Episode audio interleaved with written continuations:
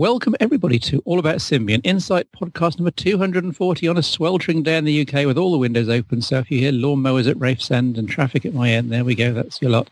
Uh, Wednesday, the 17th of July, 2013. I'm Steve Litchfield and with me, my co-host, Rafe Blandford.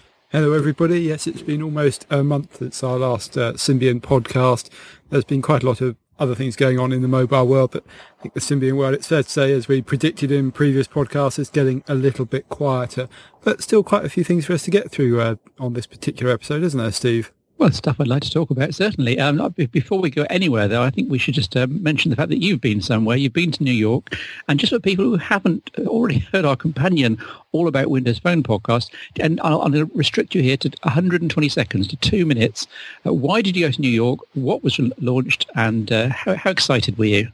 Well, I was in New York for the launch of the Nokia Lumia 1020. This is a new imaging flagship for Nokia. I think the easiest way to explain it in the Symbian context is that it's an updated version of the Nokia 808 PureView, uh, but obviously running Windows Phone. It uses many of the same concepts, things like a really big sensor and then oversampling seven pixels into one. Actually, it's obviously more complicated than that. And kind of the idea of zooming by using the big sensor and uh, using the middle of it when you zoom in and all those kind of attributes that we had with the 808, but they've put it into the, uh, say, it's a Lumia 1020. Obviously, people have been expecting this for a while. You know, right back when Nokia launched the 808 PureView, they said that you know they're going to use it on future devices, and obviously after February 11th, you know, that was always going to be Windows Phone. I think probably the excitement around this is a little more because the 808, I think even the most ardent Symbian fan would admit that it's something of a niche device. And this 1020 is more of a mainstream device, fits in with uh, Nokia's portfolio quite naturally. Uh, I think for the Symbian user, they'll be interested in, in what's new and what's different about this device. Yeah. Well, the kind of the big one for me was optical image stabilization. And you know, we referred to PureView 808 as kind of PureView stage one.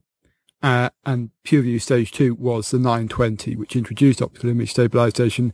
The 1020 combines both technologies together, and actually the camera module is completely re-engineered for this new device. It's not like they've just taken the 808 camera and put it in a Windows Phone device. This is something uh, completely new, and that's reflected in you know some of the hardware that's changed. It's actually physically the sensor's slightly smaller on the 1020, but it is backside illuminated. So in terms of its light gathering capabilities, I'd expect it to be similar to the 808. Uh, the Xenon flash has changed slightly. It's actually slightly less powerful, um, but it's in a much thinner device. And I think that's probably the big thing. Um, you know, when you compare the 808 and the 1020 in the hand, uh, you know, the 808 feels like a camera first device, whereas the 1020 makes far fewer compromises. I mean, Nokia talked about it being a smartphone without compromises to have the great camera. I think there still is because there is a camera hump on the back, uh, but the design is much more in keeping with the Lumia line. It's just, it's the 920 with a small camera hump on the back. And so I think that makes it really attractive. There's obviously some changes on the software side. There's a different approach to, you know, how you do the camera UI. I think the 808 was, you know, a pro user's dream. A lot of settings you could change, but the decisions were really about making you know what settings you wanted to change before you took the picture. With the 1020, there's a subtle shift to make it, I think, a, a, bit more accessible, a bit more mainstream. You've still got those settings to play with, and it's a different way of doing the UI. Actually, it's a kind of a circular based on a thumb, and I think it works really well. And I'd say it's an improvement over the 808.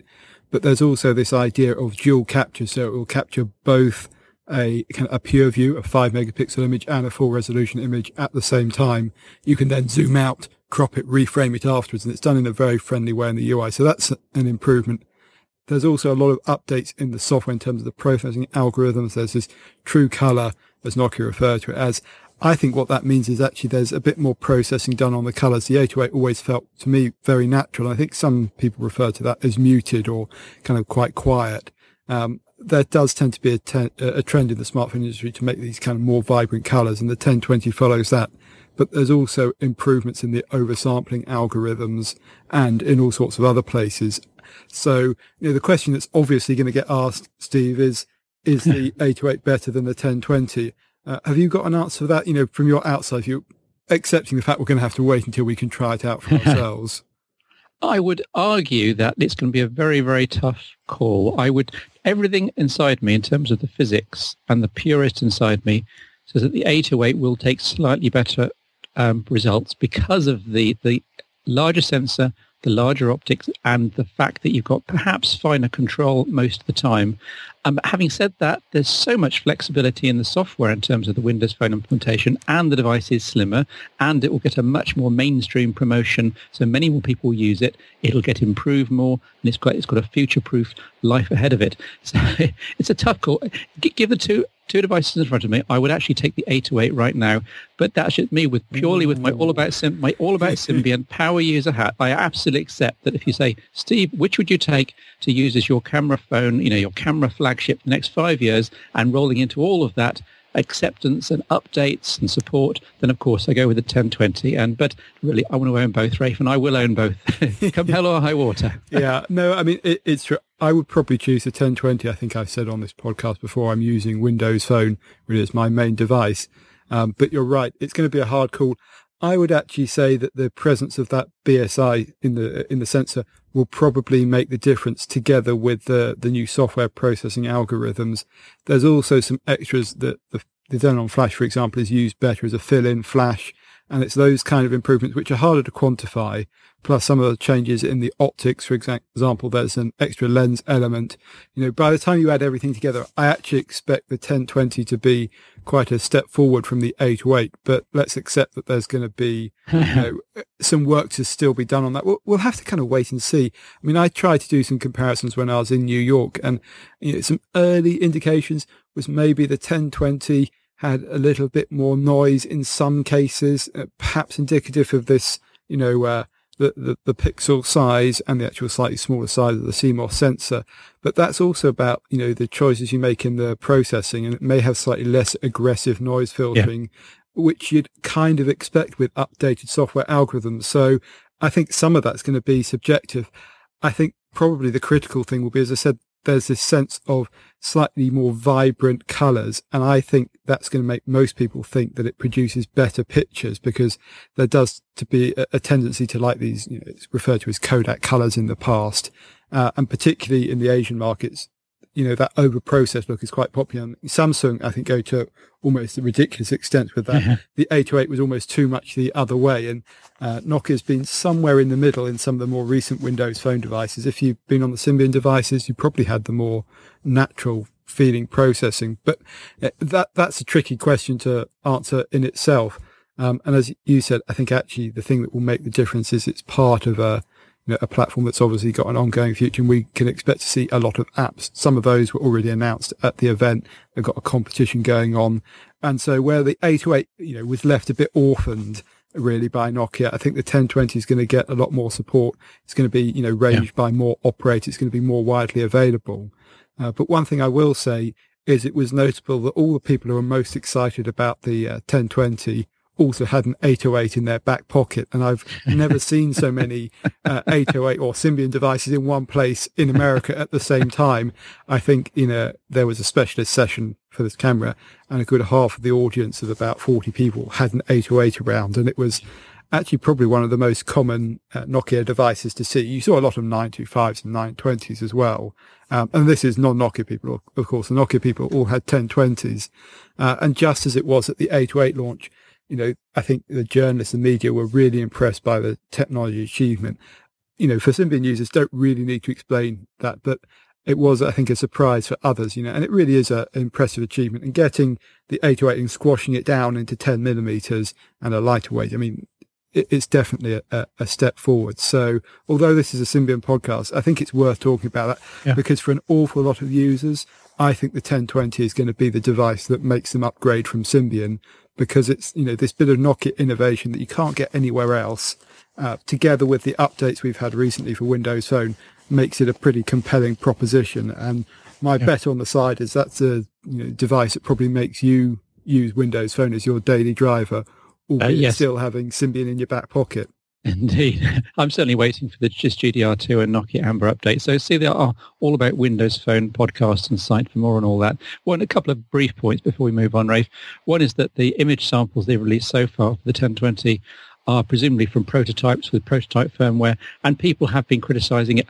It's, really not fair to compare the 808 images with the 1020 until we have both of them both retail in our hands and we can try them for ourselves. And until then, I won't really be drawn. And also to say that the um, the optical image stabilization, I think that may actually have a big effect. A lot of people especially with the 808 now, not perhaps myself or other people who are really used to camera phones. We know how to hold a phone steady. We know how to brace it and press the shutter smoothly.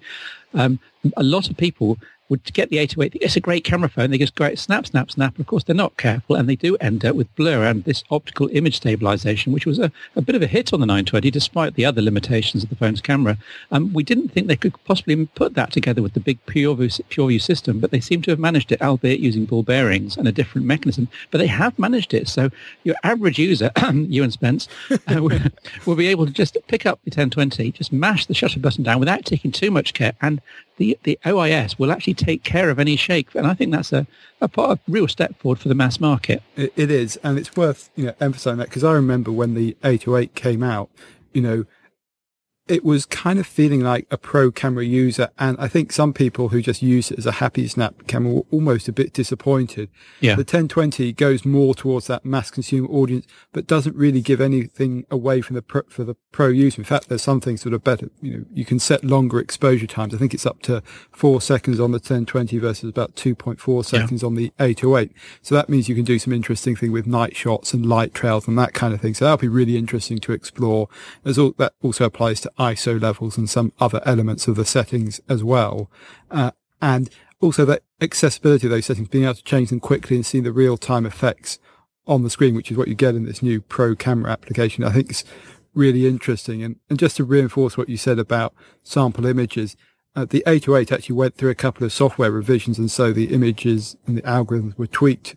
Uh, I can actually remember when the 808 you know, the prototype devices, there was actually a bit of disappointment around some of the images it was producing and it did actually improve with software updates. And I'm sure the same will apply to the 1020. It's kind of true of any camera phone now. I guess yeah. uh, kind of one of the things you get about rushing these things out into development and, you know, they kind of have to collect data and it takes a while to, to perfect it. And so, you know, the most accurate comparison would really be, you know, comparing it maybe after its first update. But that said, I, I actually think the 1020 will probably win hearts and mind when it comes out.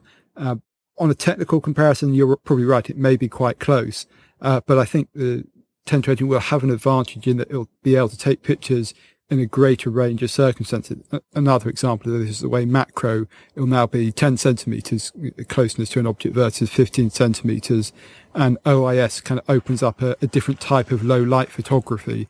You know, just as the 920 kind of has this almost false low light and it can see better than you can. It gets these, you know, puts extra light, it feels like, into the image. You know, the 808 was really about the xenon flash. You know, with optical image stabilization, the 1020 has both. Uh, I think that's interesting. And as you say, this OIS as the mass consumer thing, I don't think you can really underestimate that because I've taken plenty of 808 images myself, despite knowing I have to keep it still, that were just a little bit blurred and just spoiling them. And OIS should, you know, fix that problem. And, you know, the need to use a tripod will go away. Um, and I think even the most dedicated users only use tripod on occasions. Uh, I, I, know you sometimes do with the 808, but in general usage, are you sort of tripod free, Steve? Uh, absolutely, and that's one of the reasons why I was so excited and so relieved actually to see OIS in this new camera. I said for ages that um, to, to, they talk about OIS manipulating the whole optical assembly, by which they mean the whole system of, in this case, six lenses. Um, and that, as you saw from your um, your photographs of the cutaway of the actual componentry in the 1020, and indeed the pure PureViews Nokia 808's camera back in the day, these are quite sizable lenses. I mean, they're talking about a, good centimeter across, which is very large for a camera phone lens. Um, and this system of six lenses, pull it, you know, pulling it backwards and forwards at up to 500 times a second in, in, in response to gyroscope um, detection, that takes some doing. And I was, I was kind of prepared to be disappointed they wouldn't get OIS into this next generation uh, device, but they have actually, as you say, managed to mi- um, merge the two, two PureView technologies seemingly quite successfully. So I'm looking forward to it. That's right. And it's, you know, there's actually other in, impressive achievements. The 808 had a dedicated imaging chip. That's not the case with the 1020. They're doing it all on the Snapdragon processor. That's actually almost as impressive as putting OIS in, um, especially when you consider that this processor previously was really only rated up to 20 megapixels. So I think it's also a sign that uh, Nokia's kind of software engineering has really matured on Windows Phone and they're able to do things that previously were only possible on Symbian. And honestly, I take that as an encouraging sign. The one other thing I wanted to mention was the accessory they've got with it, which is a, a camera grip. And I really wish they'd done something like this for the 808. And effectively what it is, it's kind of a custom slide on cover stroke case. And yet it's got an extra thousand milliamp hour battery in it. That's a clever idea. It also puts a, a, tripod mounting point on the bottom and does another shutter button and it gives this grip so it becomes more like a kind of SLR camera, one of these big point and shoots that has a chunk on the right hand end for making it easy to hold things. And that makes it easy to hold things still, but also kind of do shooting. Uh, you know, and it kind of reinforces this message that it's a camera device as well, but you take it out again and it becomes kind of a traditional thin smartphone I thought that was very clever. And compared to kind of the 808, which got a, a kind of a rubber clip-on tripod attachment, I definitely think it's a better approach. Yeah, just a one final point about that. The image sig- signal processor, the Broadcom unit in the Nokia 808, this, the cynic in me might be actually slightly pessimistic as saying, how on earth can they uh, duplicate that sort of signal processing in the main smartphone processor. And what happens if it's just happily processing your images and Windows Phone decides to throw a wobbly? Won't that interfere with the camera functionality? So again, I, I need to be convinced. I'm prepared for Nokia to, to, to delight me here, but I need to be convinced. Yeah, I mean, that like you, I was a bit skeptical about this. Uh, you know, I asked some questions about it, and kind of one of the things it does have in this dual shot mode that I was talking about, it is three and a half seconds from capture to capture that's you know not great performance. But of course, you can switch off you know dual and just do it in pure view mode. And honestly, when I was using the 808, a lot of the time I was just in kind of the pure view, the five megapixel mode. Um, but one has to consider that Windows Phone actually requires a lot more oomph than Symbian ever did, and so you know this is running on a dual core uh, processor with two gigabytes of RAM, and it's very difficult to compare them across, and especially when you bring in something like the Broadcom chip as well. Uh, but I actually think it probably won't be an issue, uh, and really that's the achievement that, that Nokia's done with this. You know, last time round, you know, Symbian because it was so relatively resource, you know, it, it didn't use a lot. It did need that extra image chip. But like you say, we'll have to wait and see. And I guess that's one of the things we'll be testing. But uh, in terms of, you know, does it make a difference to the processing? No, it doesn't. You can replicate everything uh, that you might do with an with that Broadcom chip just on normal silicon. It was really just about a performance thing on the 808. Um, but like you say, wait and see. And of course, we'll be reviewing this device as we will with all the others. And I think it'll be of special interest to Symbian owners because of the 808 history and so because of the upgrade potential. So keep an eye out for that. We'll make sure there's some posts on all about Symbian about that pointing across to our Windows Phone coverage. Um, it'll probably cause a few screams of protest having more Windows Phone stuff on there, but I think we'll just have to live with that. Yeah, now having said this was supposed to be a two-minute slot, we've now managed to stretch it to 17 minutes, Ray, but I'm not disappointed. It's oh, we, we had lots of Symbian mentions in there in 808, so I think we can get away with it, I hope. I, I Any so. complaints, please um, send them to me and I'll try and reply to them politely. a few items of direct Symbian relevance. Um, gal- gallery image share update is rolling out for Belle Feature Pack 2. Hopefully you've had this by now on your Nokia 701, Nokia 808 or 700. Um, and basically it fixes problems at, at Facebook's end. The thing about the services, Rafe, I guess this is going to a problem that's only going to increase as time goes on with Symbian, is now less and less developers are working on the platform. Certainly, probably less and less people at Accenture as well. And as these the services like Flickr and Facebook and Twitter, as they change their APIs and change their certificates, and we'll come back to that topic in a moment, more and more applications are just going to very slightly start to break at Symbian's end, and certain things will become defunct. Now, normally you'd say, okay, well, the rest of the world can move on. I'm happy with my Nokia 856 and I'm going to use it for the rest of time. But it doesn't actually work like that because you can't work in a bubble. You have to work talking to, and these days, to all these different services. And if they change, then you've got to have the software there to change with them. So uh, do look out for this update. But I guess that's a sign of, sign of the times, Rafe. Yeah, it is a sign of the times. I, I mean, I suspect the dedicated Symbian user will be less fussed about this because if they were, were really after powerful web service integration, they'd have probably moved on to other platforms. But it's certainly, you know, going to be disappointing if you're using that kind of functionality. Um, there are a couple of workarounds. You know, you can often use the mobile web browser, but sometimes the kind of the browser sniffing doesn't work well on that either. And so you end up with either a very low rent mobile page or the kind of the full PC experience, and neither of which really are optimal. Um, you know, I can only encourage developers to, you know, keep these things updated. But I, I think it's one of these things we'll see more of. And, you know, we're now, I mean, I guess you could say with the 808 coming out sort of this time last year, we're a year away from the release of the last Symbian device. And probably the expectation that you'll get with any device is that, it, you know, two years is a, a good timeline to sort of expect good support. And beyond that, it starts to get a bit iffier, particularly when you're talking about third party services and this kind of thing.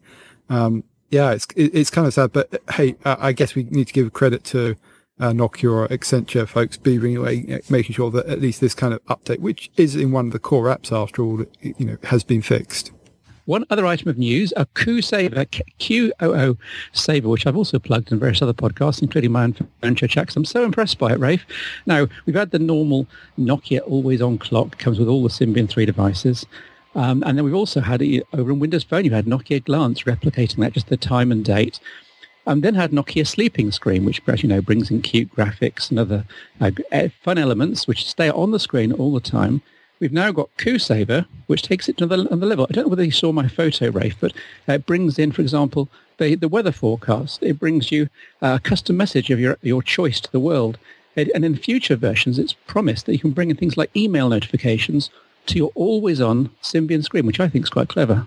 Yeah, no, it's really impressive implementation, kind of an example of what you can do with third-party software. I actually saw this running on someone's uh, 808 when I was in New York and immediately uh, so, oh, I need to get that onto to my device. I haven't quite got it set up yet, which shows I'm probably still getting caught up.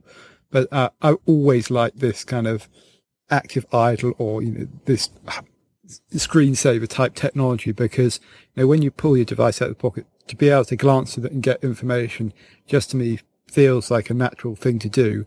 And you can't help but compare this to the recent uh, Windows Phone update that Nokia did for something called Glance Screen, which is just a rebranding of the same idea. And all it does is time, um, plus it will tell you if kind of the vibrate mode is on, so reflecting, you know, whether it's going to make any noise or not.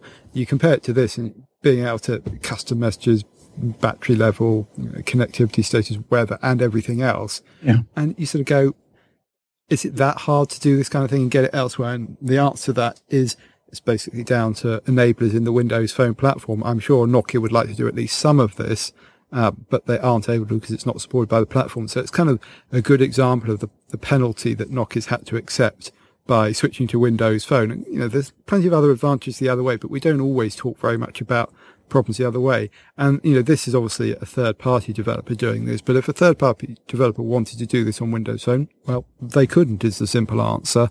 Uh, it may become possible in the future as more of these API gaps are, are filled in. Um, but I, I, looked at it and thought that's, you know, a really clever idea. And it's, in essence, it's really quite simple. Um, you know, the, the underlying principles. Um, I appreciate that it's not entirely straightforward to put all this information together from a developer point of view. But what also impressed me about, you know, qooSaver is, you know, it's set up to be really easy to use. It's got the, um, the Qt based UI with the kind of the nice switches yeah. and, you know, get this set up and looking whatever you want it looking like, you know, relatively easily, you know, things like the color as well. It's just lots of nice touches in it. So if you are running a Symbian device with an AMOLED screen, uh, I'd certainly recommend this uh, as a download. It maybe doesn't have quite the graphical elegance of Sleeping Screen and being able to put your own graphics on it, but actually you can probably put more useful information on the screen using this, and it's a bit more customizable as well. So yeah, thoroughly recommended. Yeah, and you will need also to um, get a Qoo Weather board. I think each of these is only about a pound or so. It really isn't a problem. But get Qoo Weather and also Qoo Mail, which is their kind of a front end inter- front end interface for the existing Symbian mail system, which in itself doesn't do a tremendous amount, but they're putting in the hooks, which means that if you get the next version of Qoo Mail and the next version of qooSaver as a free update in the Nokia store, within a month or so, we will be having, hopefully, email notifications. And maybe, who knows, I'm hoping even maybe the first line and the subject and the sender name of your last two or three emails on the always on screen, which you can just see all the time, which I think is really clever. So a big thumbs up here for the uh, Qoo team. I guess the only thing we should say is the more information you put on the screen, the more pixels you're turning on and the, the more power you're using. And so I guess there is a trade-off. I mean, from an entirely personal point of view, I would probably like to see uh, time. I could probably remember the date. I actually think battery level is quite handy, telling you whether you need to recharge the phone Uh, and I do like having kind of the weather information accessible and then obviously uh, little notifications for text calls and emails. I don't really need the first line of email and everything else, but that's the point. You know, it is customizable. People can change it, but do bear in mind there is, is a battery penalty for every pixel you turn on. Yeah, indeed. Uh, another update, um, CuteTube, which we did mention in the previous podcast. I said there's a big update coming that will be great benefit to uh, keyboard devices like the E7 and the E6. Uh, in fact, it's taken a month to come because the developer kept adding bits and tweaking it and making it better. But it's now out. So if you go do see our story on the site, version 1.8.0 is out. It works really, really, really well on the E6 and E7. On the E6, and I know you're a big E6 fan, Rafe, it means you can browse the YouTube interface and interact with it almost without using the touchscreen at all, which is actually quite clever if you think about it. It really makes everything D-pad uh, D-pad driven. So kudos to the developer. Yeah, and kudos also to Steve here because I happen to know from behind the scenes that Steve was one of the ones who's encouraged the developer to get this update out the door. And obviously, as in case you couldn't tell, Steve's quite a fan of this application, but understandably so. If you're, you know, watching videos from YouTube regularly on your Symbian device, well worth a download. We've said it many times before, but we like to support the kind of third party developers, particularly indie developers like this. So yeah, thumbs up from me as well. Yeah, and Stuart Howarth, the developer, is also a fan of my phone jokes. If you go on the Nokia store uh, entry, it shows as screenshots of his program, uh, CuteTube watching the phone show. So it's kind of an iterative thing. going oh, very, in an infinite loop. Oh, that, that's good cross promotion, Steve. also updated, um, Notekeeper, which is a third-party uh, client for Evernote, which had been stuck in limbo for the last month because Evernote basically changed something on their certificates, their security certs, and meant that a Notekeeper users couldn't log in. That has now been fixed. So if you've been hit by that, then do check the Nokia store. Do check the Notekeeper blog because there is information out there and a new version that does fix it. And, I've been logging in quite happily again to Evernote. Again, Rafe, you know, you have to wonder how, how long this can carry on, how, how long developers will hang in there with Symbian to keep fixing issues like this. I'm, I'm hoping for months, maybe even a year or two. You have to kind of see there is a, uh, the, the, the light at the end of the tunnel is slowly going out. Yeah, and I guess you have to decide what things are, are really critical for you. And if there's something that's likely to be affected by this, you know, maybe start thinking about making plans or think about where you're going next. Uh, I think the good thing for Symbian from that point of view is, you know, they do have quite a lot of choice. Um, and there are equally going to be plenty of Symbian users out there who this probably won't have much of an impact on because they're mainly using it as a kind of a phone centric device. Uh, I wonder how many kind of these app heavy, service heavy service Symbian users uh, there are still out there. You know, get in touch and let us know if you think this is going to affect you. I mean, there's been other examples of this. Uh, you know, Google has recently, you know, sunsetted a whole bunch of services. Um, one of which was Google uh, Maps for Symbian a while back. I noticed that the Google Latitude service is also going to be shutting down. Yeah. I know some Symbian users use that as a way of kind of keeping in touch with where friends and family went and had the benefit of working cross-platform. And I was kind of sad to see that one go. Um, but there are actually some dedicated apps if you need to do location tracking out there, which probably provide a, a, a better solution. Um, but as you say, it's a combination of things either shutting down and, you know, alternatives not developing a Symbian client or, you know, changes on the back end to APIs. And you know, Twitter recently went through an API change and we can be thankful that, um, the, the popular Twitter clients at least, you know, went through that change and Gravity's actually supported it for quite a while. But I did notice there's a, a number of Symbian based Twitter clients that dropped out as a result of that particular change. Uh, and I'm sure that will, you know, happen again. We'll try and keep you updated if and when that happens, but we're partly reliant on you know, using the applications ourselves and noticing when that happens. So if you have any particular feedback on that or have noticed that something stopped working or contact your developer to find if there's an update coming, do let us know and we'll let everyone else in the ecosystem know about it too. Absolutely. I, am now going to teach Rafe something, which is not easy given his brain power, but um, yeah, you don't actually have to do it, but just, just imagine in your, your mind, Rafe, you're in Gravity, uh, the Twitter client, and you're in Twitter, and somebody posts a link, a beautiful sunset with a link to one of the popular image sharing sites. You tap on the, the tweet, and it, one of the context-sensitive options is preview. So you tap on preview, and up on the Gravity screen pops the uh, screen-sized version of the image, beautiful sunset.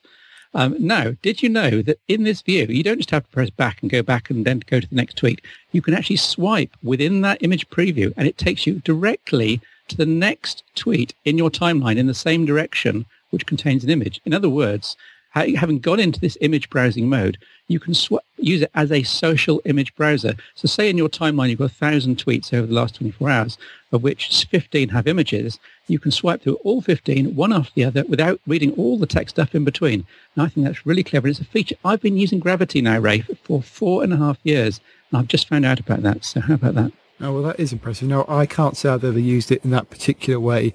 Um, if you've got, I guess, lots of uh, people who post images on your Twitter stream, that's going to be particularly useful. Although I guess you could come across some uh, nasty shocks as well for unexpected images. uh, but while, while, we're talking about Gravity, um, we should say that there's an update coming, um, and Steve wrote the post on this. So I have to give him the credit for this bit of information, saying that it's going to add Fever and the old Reader support, and that's actually in reference to RSS services, given that Google Reader has gone away. And yeah. Google Reader used to be ably supported by Gravity, and I know there are some people who use Gravity almost exclusively for that functionality. It's good to hear from Jan Ole that uh, although he's uh, on a short vacation, he's hoping to add support for those reader services. Um, he's also looking at doing Feedly as well, which is actually the service I've personally switched to. Um, yeah. But it's using OAuth as a kind of authentication mechanism, so it may not be able to be supported by all devices. So we'll have to wait and see on that one, but we'll uh, keep an eye on Gravity and let you know when that gets updated. Yeah, I think uh, along with myself, Jan Lisseux will be the, one of the last ones out of the Symbian world in 2018, turning out the lights. yeah, no, I think Steve and uh, Jan um, yes, dedicated Symbian fans, and uh, I like to think of myself as uh, dedicated as well, but uh, I'm rather put to shame by Steve because, yes, I know I put up my hand, and as I said, Windows Phone has become my uh, main device, and it, it is interesting switching back to Symbian. It, it does um, uh, it does hurt a little bit now, and the 808 has you know, provided me for a reason to continue doing so. I said the other thing is battery life, and it's those two issues, one of which is now kind of being fixed. Yeah, the, the, the two two devices actually from the entire Symbian pantheon, which are emerging to me in hindsight as the two really interesting smartphones that have something to offer in 2013. Obviously, the 808 until the 2020 arrives, the 808 is still by far the best camera phone in the world. And you could even argue with the 1020 on the around, the 808 will still at least um, stand tall beside it. And also, I would say the E6, which again we've mentioned several times, because it's got that unique form factor. We've had the BlackBerry Q10, which we've mentioned a few times. I've got a Q10 here as well. And the Q10 has got superior hardware to the E6. It's got a larger screen, a better keyboard but it runs BlackBerry 10 and there's no option or anything else. BlackBerry 10 is not really a finished operating system. It's certainly not mature. It's certainly nowhere near as function packed as, as Symbian. And I would argue, Rafe, that alongside the 808, the Nokia E6, even though it's got a small screen and a fairly small keyboard, it still holds its head up as a, a really valid communicator device, or it's certainly someone's backup device. I mean, carrying an E6 in a back pocket with a spare SIM and a couple of BP4Ls, and basically whatever happens to your main phone, you are good to go for a good week. And I think, and with the QWERTY keyboard, I think that makes it a valid option to have. Yeah, and I think it's interesting that those two devices kind of have those unique characteristics, kind of battery life and keyboard, plus obviously great camera. And I'd agree. I'd also add another well, potentially two devices, but one in particular, and that's the Nokia 700, which was a very small kind of touchscreen device. And that's all about the size for me. Um, it fits in the pocket and really easily, and you hardly notice that you're carrying it. And given that a lot of the other, you know, smartphones, you know, today's smartphones are bigger, I think there's, you know, a place for something like that you could make the same argument about maybe something like the E52, which is actually kind of one of the last of the traditional form factor phones, you know, non-touch screen, you know, 12 keys and all that kind of thing. I think actually there's probably some better replacements from that in Nokia's Asha lineup. But looking at those devices, I, I can see it being a perfectly justified reason. Someone saying, actually, those particular elements are important to me, so I'll keep on using them. Even if you're, you know, relatively up to date as a, a smartphone user and like having current stuff, you know, make a good argument. Other than that, it's going to be people who are, you know, bought a phone and maybe waiting for their two year contract to come up or aren't that bothered by it. I mean, I still see a lot of, uh, you know, Symbian devices out in the wild and, you know, N95s. More often it tends to be the more up to date touchscreen devices, but people are, you know, quite happily tapping away on them. Um, and it's this, I, you know, on this podcast, we talk about switching phones regularly, and I suspect lots of our listeners, uh, you know, switch phones maybe once a year or perhaps even more frequently. But, you know, a lot of people, two years is the absolute minimum because, you know, they'll only get it when they get a new contract. And for others, they'll keep it a lot longer. And I had a very nice email from someone who's saying, um, I'm still using the N95. Why didn't you cover that so much? And, and sadly, that, that's really about, there's not a lot to say um, that we haven't said in the past. And also it's a, probably a more niche interest, but, uh, equally well, there's lots of people who aren't even aware they're using Symbian, you know, got one of the cheaper devices, maybe something like the 5230 or some of those other, you know, uh, five series devices. Uh, you know, so Symbian remains alive in, in that respect. But uh, I think you're right, identifying the 808, the E6, and maybe the 700 as kind of the three devices that will will see a bit more around in the hands of you know geeks for you know justifiable reasons. Yeah, and maybe the N8 as well. People who couldn't yes. never made it the 808.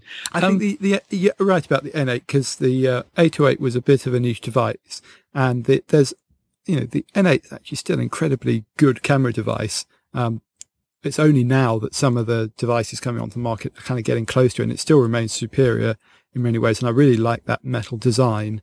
Um, and I know we've got a lot of people listening to this who continue to use the N8. I have to say, I would say to them now, start thinking about an upgrade because some of the things you do get with a modern smartphone do start putting the N8 to shame. Um, it, it's sadly inevitable. Um, and I don't think we sugarcoat it too much. I mean, I have to admit, when I was talking to people in New York and said, oh yeah, know the Symbian stuff's still going well. There's still lots of people visiting the site, which of course there are, and listening to this podcast um, they sort of were a little bit surprised it wasn't as dead as a dodo. Um, but that kind of probably says more about the tech media than anything else. Just mentioning the N95 there, by sheer coincidence, Rafe, I happen to have acquired or reacquired the Nokia N95 8 gig, the black monster that we all absolutely fell over head, head over heels in love with about four or five years ago. And uh, having I sold mine, really regretted it. And that is, as you say, is a classic device. Yes, um, you maybe can't do quite as much on it in 2013 as you might like to with a modern device, but I think there's room, Rafe, for me to do one more pimping article from the grave and do pimping the N95 8 gigabyte in 2013. What do you think? Maybe. I think you're probably pushing the boundaries a little bit too much there. I mean, it, it's interesting. The thing about all of these devices, you know, we we talk, talk rather laughingly about the older ones, but actually we should probably be a bit more respectful because the big thing is if you haven't had the opportunity to use a new device for any length of time, often you don't know any better. And I don't mean that in a mean way. It's, you know, you're perfectly happy with it. It does everything you want it to do. It's only when you then upgrade to a device, you suddenly go, yeah, actually, I would have kind of liked to have this last year when I was on my old device. And I have to admit, a, a lot of that in my use of Windows Phone feels like that for Symbian you know, I still think oh, there's some stuff about Symbian I'd like to have on this Windows Phone device, but I'm not prepared to give up. Uh, uh, and for me, it's actually often about the keyboard and the email and the web browsing. And I think that's probably going to be a common experience to a, a lot of people.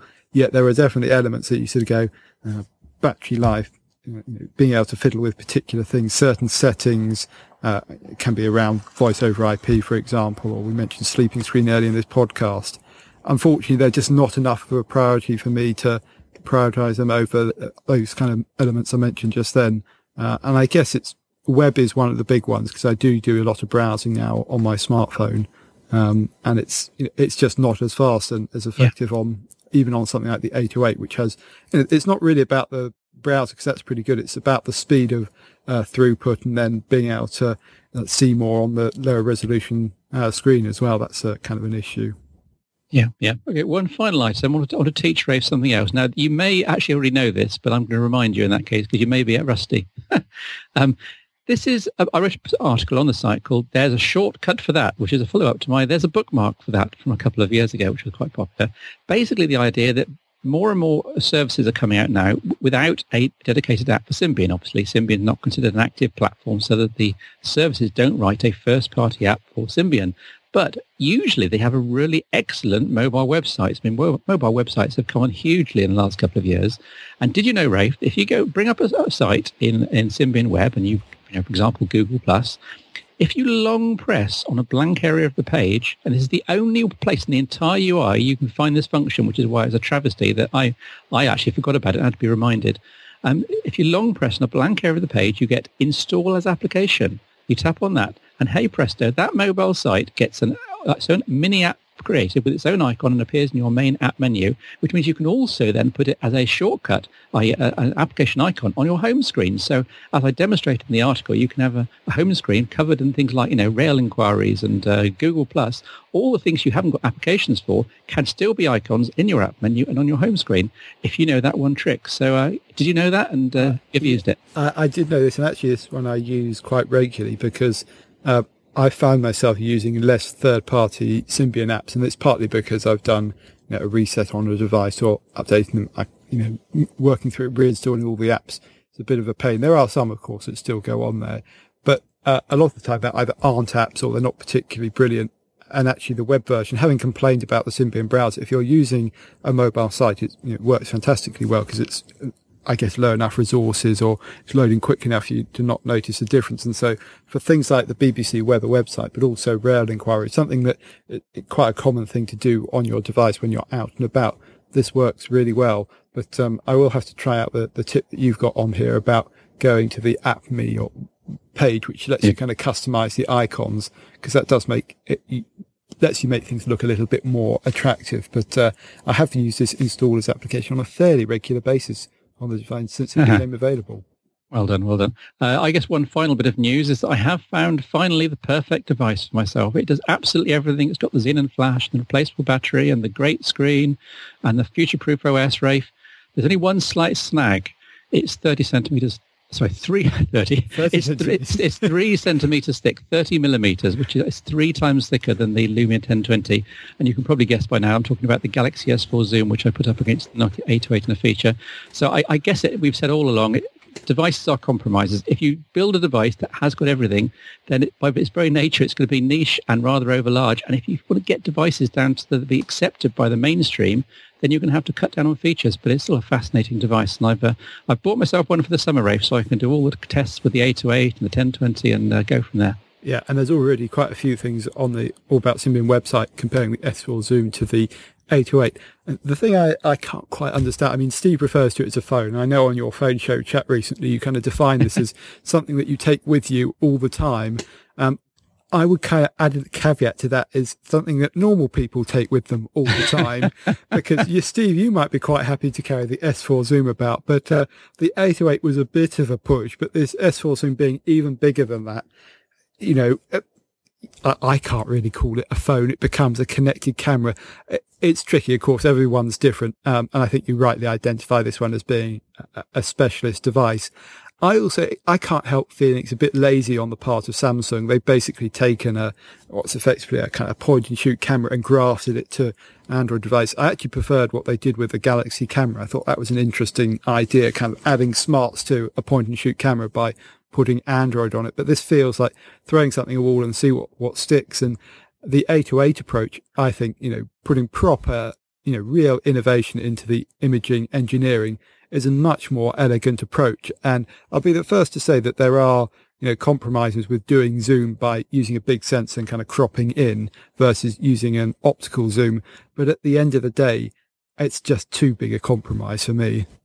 Yeah, and it's, it's very noticeable actually. I mean, I've been carrying this around with me, and I'm, I'm the sort of guy who likes carrying their smartphone on the hip uh, in a, in a pouch case, which means that a chunky device isn't necessarily a showstopper. I can see if someone wouldn't be able to fit this in a pocket, for example, but it's very noticeable going back to the 808, and I've been carrying both around with me. The 808's styling and the 808 just appears positively svelte and sleek and lean and curved. And people have been saying for ages the 808 is too bulky and too heavy and too large. They should try using an S4 Zoom. Yeah, no, that's exactly right. And I think that, um, you know, it says it all. It's what you're willing to put up with. And the fact that the 808 was derived as being a bit of a brick, um, I think it is unfair given you know, what it had in it. But of course, that's not really the point. It's what people perceive it to be and, and what it is. And that's why the 1020, when it is sort of quite noticeably thinner and lighter than the 808 and looking far more like a traditional smartphone, you know, will probably be more accepted in the mass market. And it's why the operators will range it and why AT&T are going to give it a, a really big push. But um, for everyone who buys a 1020, they need reminding that that technology started on Symbian with the 808. Uh, and meanwhile, Steve's going to be playing with his S4 Zoom. Uh, what disappointed me about the S4 Zoom was not so much, you know, the, the size, because that's an inevitable manufacturer doing that particular approach. I thought they were rather mean with the size of the sensor they included. If you're going to make a device that big, at least put in a you know big physical sensor and a bigger camera module because you've got the space to do so. But it's relatively weedy in that respect, and so it kind of disappoints me because of that. And so it's kind of a, a subpar point and shoot camera together with a a pretty subpar Android device, but um, I know because of your particular, you know, likings, it's probably the device that matches you quite well, Steve. all of the, all of these devices match me quite well. on, on, on, that sensor point of view, I mean, the thing is that most standalone cameras made by Samsung, whoever, for about eighty pound, hundred pound, hundred twenty pounds. They've all got this um, fairly small sensor, one over two point three or similar, and it's just so unusual. We have the eight to eight with this enormous sensor in a phone that's kind of spoiled us. And anything with a smaller sensor, we think, well, that that's stitchy. Um, it's very noticeable actually. We talked about the eight to eight size, and we'll finish with this because we're running long.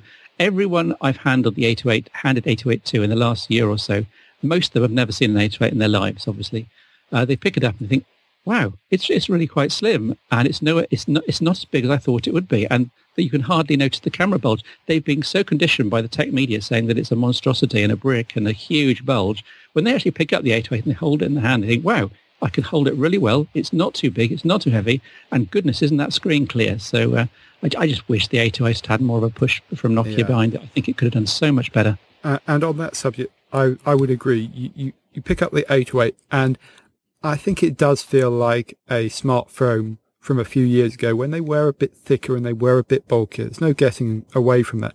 And I guess that's much like Symbian in general. But you can't help but think a bit of a, a what if game. You know, if it had been out a year earlier, it'd been out when Symbian was in its prime or Symbian had had a bit more in the way of legs and sort of gone on a bit longer, just how well that device would have, would have done. You look at the excitement around the 1020 um, which you know, I, have been in a kind of the bubble of the event, so I have to step back a bit. But there's definitely excitement around this device. You know, you look online at some of the comments in the forums and on the news posts, you know, the media reaction to it, and you think mm, that could have been the 808 if you know history had gone a little bit differently. Um, and so, you know, even when I am using a 1020, I'm going to be raising a metaphorical glass to Symbian and saying, "Yep, it could have been you." and so say all of us. Uh, what a great note to finish the podcast on, Rafe. I guess we'll we'll see people but about a month's time. It is the holiday right. holiday season, so I think we'll leave it a month and have another all about Symbian Insight. Yeah. Well, hopefully by the time we have the next podcast, Steve will um, be able to tell us a bit more about the S4 Zoom and maybe the 1020. I'm sure there'll be more updates and Symbian apps to talk about. And we're trying to stay a little bit more Symbian focused, but we have had some email from you saying we like, you, you like the chatty style and you don't mind us drifting off topic. And I think we're probably going to have to do more of that, Steve, in future podcasts. But, uh, if we got the audience permission and you can, uh, say that that's exactly the wrong thing if you want in feedback, you can email me at Rafe at All About Symbian. Steve, what's the best way to get hold of you if they want to send feedback direct to the Symbian champion? uh, probably best to tweet me um, at Steve Litchfield is the easiest way without any punctuation. There we go. Thanks for listening, everybody, and we'll see you in about a month's time. Bye for now.